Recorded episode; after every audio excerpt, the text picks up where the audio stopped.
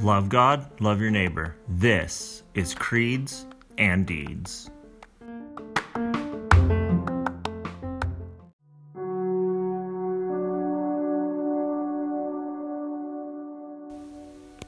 Psalm 36 To the choir master of David, the servant of the Lord.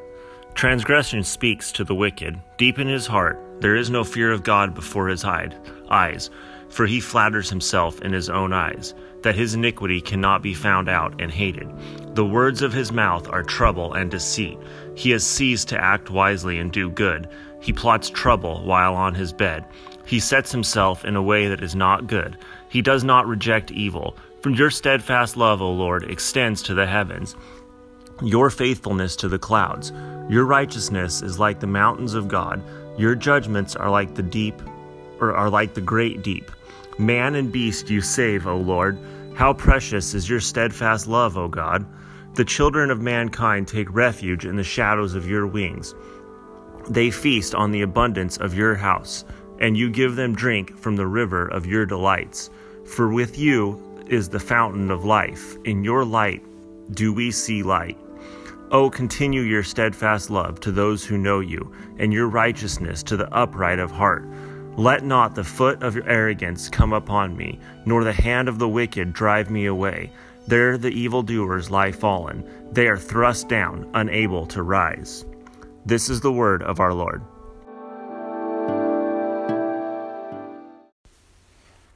Well, hello. Thank everybody for joining. Uh, today is Saturday, the oh, what is it? The eighth of December, two thousand and eighteen, and I'm your host Al. Uh, today is Saturday, and I didn't really know what I wanted to talk about today, but I decided that I um, would share a little bit about myself because I noticed that I have some new listeners, and a few people probably don't know very much about me. So, first of all, I'd just share. Uh, who I am and stuff, and then I was just going to share my testimony of how I became a Christian. So, um, my name's Al, and I am 30 years old. Uh, I am married to my wife Bree. We've been married for six years now, and or well, almost six years, I guess. Um, and I have a four-year-old son who will be turning five in March, named James. Um, currently, I am stationed in Turkey. I'm active duty Air Force, stationed in Turkey for another month here, and then I'll be going to Washington after that. And uh, I'm in I'm in finance in the Air Force, so yeah.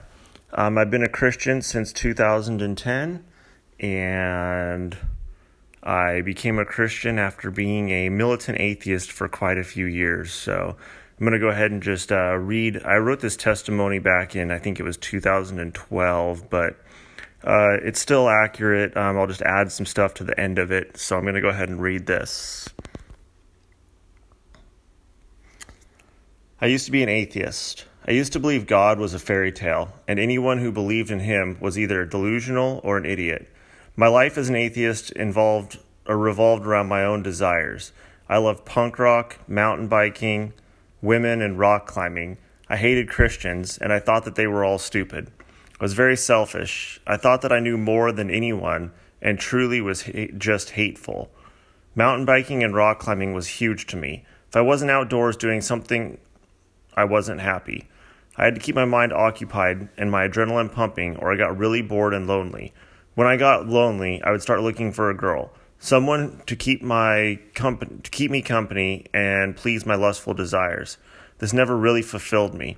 I would be happy at the time when I was on my bike or on the rock or with a new girl. But then I would fall back into boredom and loneliness again right away. I was really struggling with figuring out what my life meant. I always felt like I was headed nowhere fast, with no idea what my future would hold. I wasn't looking for God. I thought my life was going great, but God came looking for me. I went on a date with a Catholic girl, and she started asking me about my beliefs. I started arguing with her, and she just said that it didn't seem like I didn't like I knew much about God, and that maybe I should get a Bible and read God, what God is really like. I thought that maybe it's a good idea. That way I can learn about the Bible so I could use it against Christians. So I went and bought one and started to try to read it. I couldn't understand it, though, so I just gave up. Then a few days later, I heard a man I'm good friends with talking about God and started debating with him about it. He started telling me about his faith and testimony, and then he invited me to some event to ch- that his church was putting on. I decided to go and check it out. At this event, there was a speaker, and he had a gospel message. The message was brief, but really made me start having questions of what if God is real. So I started doing research online and started having a lot more questions. One night, a week later, I was in Walmart at 11 p.m. looking at muscle magazines. These two guys walk up to me and start talking to me about God and asking me what I believe. Well, I ended up talking to them for about 45 minutes. And after that, I left and I walked out of Walmart and I decided that God had to be real because he just proved it to me by sending these two guys to talk to me at that exact time in my life. I left a couple days later to go to a military training in New Jersey. While I was there, I decided that since God had to be real, I'd better become a Christian. So I went and got my dog tags changed. After I did that, I started wondering how to make such a huge change in my life. To go from living as an atheist to being a Christian. I had no clue. I, and was really struggling with how to change my life and actually start living like a Christian. I knew I couldn't do it on my own and was really searching for a way to change. I came back to South Dakota for 10 days before leaving for Iraq. One day I was in Target sitting on a bench, and this girl walks up to me and starts talking to me about some climbing balls that I was playing with. She, we started talking about the summer and what she was doing, and she told me that she was there for a summer camp and was studying the Holy Spirit. She asked me if I knew who the Holy Spirit was, and I told her no. She then asked me if I if she could show me some scriptures about it. She showed me where Jesus tells his disciple that he's going his disciples that he's going to send the Holy Spirit to dwell within every believer and guide them in the way they should go. I was blown away. I told her about how I had recently decided to become a Christian but couldn't figure out how to start following Christ. So we talked a little more, and then she invited me to pray for the Holy Spirit. At that point, I prayed with her and asked for repentance for my sins and for the Holy Spirit to come into my life. Just before I received Christ, I was really struggling with fear of my deployment to Iraq. I was also struggling with selfishness and loneliness. Almost immediately, I started seeing a change. I was feeling guilty about sins that had never even crossed my mind before. I started seeing my old desires change to new ones that seemed strange but very exciting. Suddenly, I was at peace. I felt like even when I was lonely, I had someone there with me. I had this unquenchable desire to learn about God and start living differently.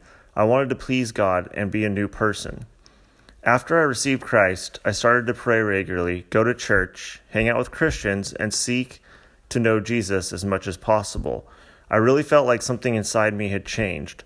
The Bible tells us that when we receive Christ, we are born again, and that we are new creations in Him. We have new hearts with new desires. This was very evident in me because every because of the change everyone noticed since I had become a Christian. I have been able to move past the problems of my past. I don't struggle with loneliness anymore, and I don't have to be getting an adrenaline rush in order to be happy. I still enjoy the outdoors and doing stuff that I used to do, but now it's just a hobby and not an addiction. Uh, I have been able, because of God's strength, to get away from sinful stuff that I was doing and instead focus the energy I used to focus on meeting new girls and stuff like that onto seeking after Jesus. I first really noticed this change one night when I was really bored, and instead of going out and meeting a new girl or something, that I was going to the mall to talk to people about Christ. I used to be motivated by my lusts and desires. Now I'm motivated by the want to seek out Jesus and follow his will for my life. I find my motivation through his words and through the things that he desires me to do. So I wrote that in 2012. So I was only a Christian for about two years at that point. And uh, most of that's still very true.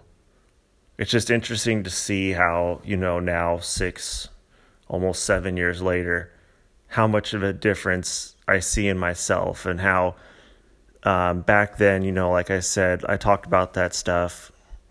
But then, like, just looking at my life, like, seeing how easy it is to fall back into sin and to uh, turn away from, you know, like like it was so evident to me that God is real, but there's been times in my life where I just tried to turn away from Him and turn back to things in my past or just stop studying the Bible and stop fellowshipping and end up just, you know, feeling lonely and broken again.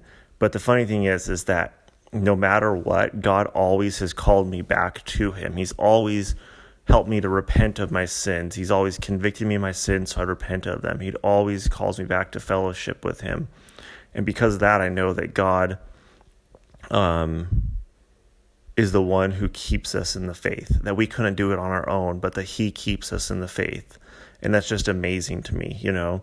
And then the fact that He, like, is such a good God that He since then has introduced me to my wife and given me um, just so many blessings of you know friends and just places and things that he's done for me in my life and protecting me in so many ways and uh, keeping me on the path that he wants for me and giving me a son and just all of those things just it's amazing how god continues to work in my life and so that's my testimony and a little bit about me. Um, thank you guys for joining me for Saturday here. And tomorrow is the Lord's Day. Um, so there will not be a podcast tomorrow, but we will get back to it on Monday. And I would encourage each of you to make sure that you are spending time on the Lord's Day in fellowship with the church and spend time with the Lord and rest from your worldly employments and recreations and spend the day in public and private worship of our Lord. Have a good day and have a good Lord's Day tomorrow, and we will see you on Monday.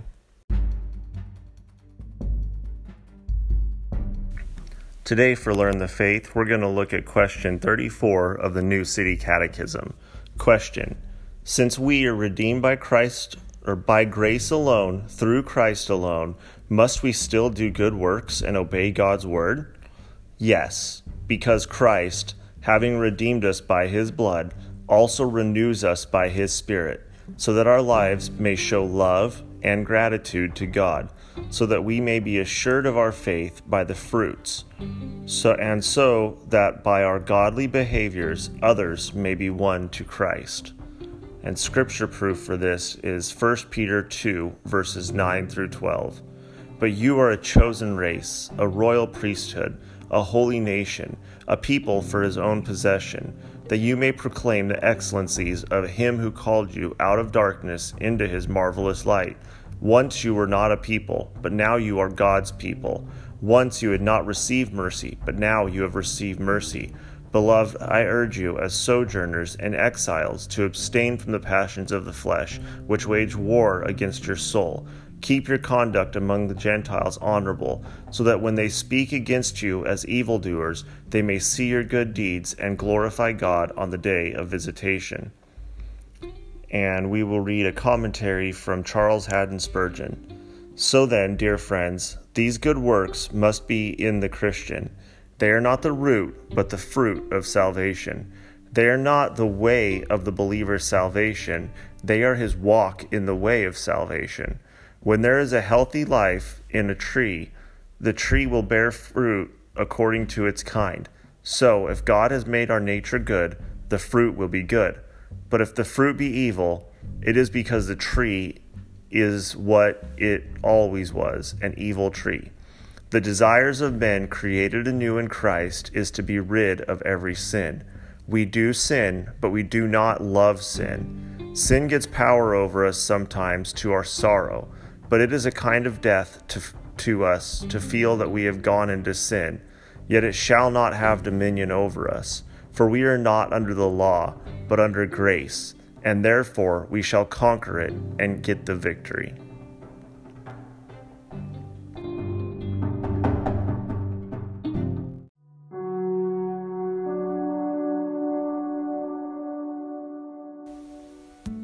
Will you join me today in the Lord's Prayer?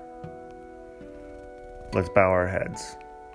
Our Father, who is in heaven, hallowed be your name. Your kingdom come, your will be done, on earth as it is in heaven. Give us this day our daily bread, and forgive us our debts, as we have forgiven our debtors. And do not lead us into temptation, but deliver us from evil. For yours is the kingdom, and the power, and the glory forever. Amen.